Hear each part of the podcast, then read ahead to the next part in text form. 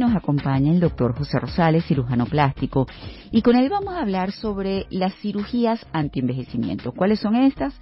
La blefaroplastia o cirugía de párpados, el lifting cervical de cuello o facial. Buenos días, gracias por estar con nosotros, doctor. Un gusto, María Laura, buenos días, un saludo a todos. ¿Qué es la blefaroplastia o cirugía este, de párpados que se tiene dentro de lo que son estas cirugías antienvejecimiento? Bueno, fíjate, eh, con el transcurso de, los años, generalmente el cuerpo tiende a crear o a desarrollar cierta, eh, le llamamos nosotros ritidosis, que es como una especie de flacidez, ¿no? Eh, los párpados están conformados por piel y también por unas bolsas adiposas que van debajo de los ojos y arriba de los ojos, ¿ok? Ellas están como, digamos, tienen unas estructuras que las contienen y con el paso de los años, el cansancio, sobre todo personas que tienen ejercicios laborales nocturnos, trasnochos, etcétera, estas estructuras se debilitan. Por lo tanto, las bolsitas adiposas que tenemos arriba de los ojos y abajo de los ojos comienzan a protruir, a salir.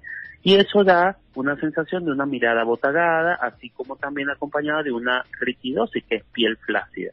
La blefaroplastia pues busca corregir estos elementos como es recortar o quitar ese exceso de piel y también sacar alguna de estas bolsitas adiposas para evitar o, para crear una cirugía de refrescamiento, una mirada más fresca. Tengo entendido que también se realiza cuando precisamente el exceso de piel este, limita la visión, o sea que tiene una función estética por un lado, pero también este, mejora lo que es la capacidad visual de la persona.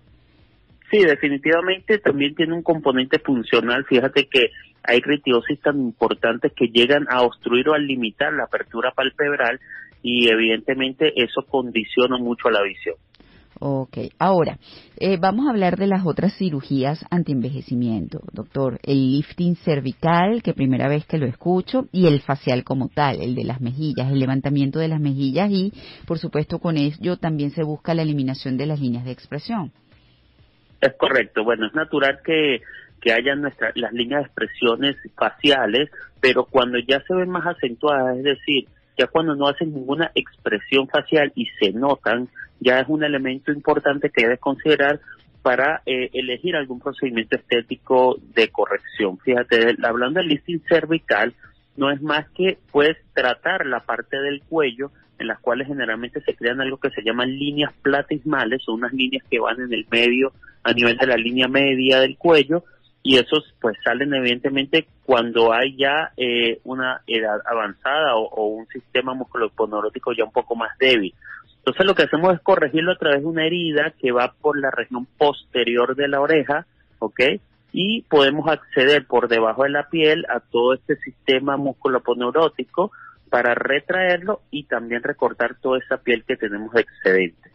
Ok. Ahora, ¿qué tan fácil, por ejemplo, es eh, atenuar el envejecimiento gracias a una cirugía de lo que es la región del cuello, doctor? Porque tengo entendido que es una de las zonas más difíciles de, de abordar desde el punto de vista estético y quirúrgico. Sí, es una región compleja. Lo, lo, importante o lo primero que hay que hacer es hacer un buen diagnóstico. ¿Cuál es el problema y qué es lo que te está haciendo ver realmente con esta área de envejecimiento. Entonces, una vez que hago un buen diagnóstico, hay que ver si realmente el problema es flacidez o el problema es que hay eh, adiposidad, o sea, eh, áreas con, con tejido adiposo en esa área o ambas.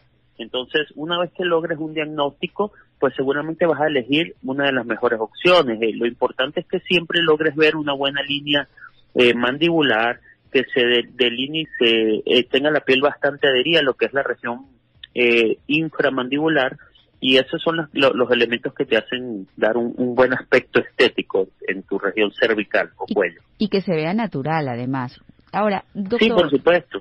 Ahora hay tantos, por así decirlo, herramientas, fármacos, avances médicos que retrasan cada vez más la entrada a quirófano para un refrescamiento facial.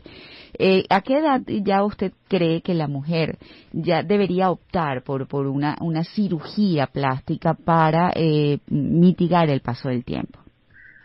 Mira, realmente los criterios quirúrgicos están bien establecidos eh, hay muchísimos elementos, como tú dices, entre, entre elementos como las toxinas, las toxinas botulínicas, el, los fillers, que son los, las instancias de relleno como el ácido hialurónico, eh, hablan de los hilos tensores, este, entre otros elementos no quirúrgicos o mínimamente invasivos que pueden llegar a tratar dependiendo del grado de ritidosis o dependiendo de la clasificación que te encuentres. Por eso es importante acudir para poderle hacer un buen diagnóstico. Eh, la edad específica no, no te la puedo decir porque inclusive hay mujeres que se hacen blefaroplastia teniendo 20 años de edad. O sea, claro, eso va a depender. exacto, exacto, va a depender del diagnóstico y la condición que se encuentre, pues el área anatómica que estamos analizando. Maravilloso. Ahora vámonos con algo que a mí siempre me ha llamado la atención. Esa cirugía que se hace para el levantamiento de las mejillas y para atenuar la línea de expresión alrededor de los ojos. Eh, ¿Cómo es el proceso hoy en día? ¿Ha avanzado el, este, lo que es la técnica para hacer de este proceso un proceso más sencillo? ¿Cuál es el tiempo de recuperación de la paciente para que pueda tener ya un rostro no hinchado, ya, ya viendo los resultados? Sí, es una, eh, esta es una cirugía realmente eh, que tiene muchos años en uso. Eh, las técnicas han avanzado de todo punto de vista, inclusive ya se hace hasta de manera mínimamente invasiva, como tú lo mencionas, a través inclusive de lo que es el, laparoscopio o inclusive utilizando elementos como el J-plasma, que ya, lo, ya se está aplicando a nivel facial. Es simplemente una cirugía que lleva una incisión a nivel preauricular por delante de la oreja, pasando luego en la región posterior y es combinada con el cervical generalmente. Una vez que se levanta la piel hasta cierta zona, pues tratamos lo que eh, todo todas las estructuras que están debajo de la piel, que es el sistema músculo-neurótico. es uno de los elementos principales que crea este, esta forma o esta eh, área, digamos, caída de tu rostro. Y bueno, eso lo, lo tratamos con ciertos vectores a través de una sutura.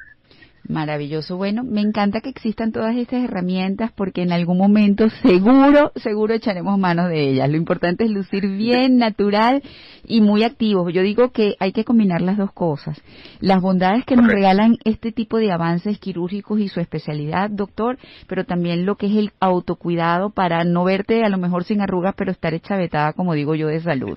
okay. Definitivamente el cuidado, el cuidado es importantísimo. Integral, y, sí. Tener cuidado con el, con, con el con el sol también es algo de los elementos fundamentales. Así es, mi querido doctor. ¿Nos puedes regalar, por favor, las redes sociales? Sí, con todo gusto, doctor José Rosales, arroba DR José Rosales en Instagram. Bueno, estuvimos conversando con el doctor José Rosales, cirujano plástico, ya lo saben, arroba DR José Rosales, arroba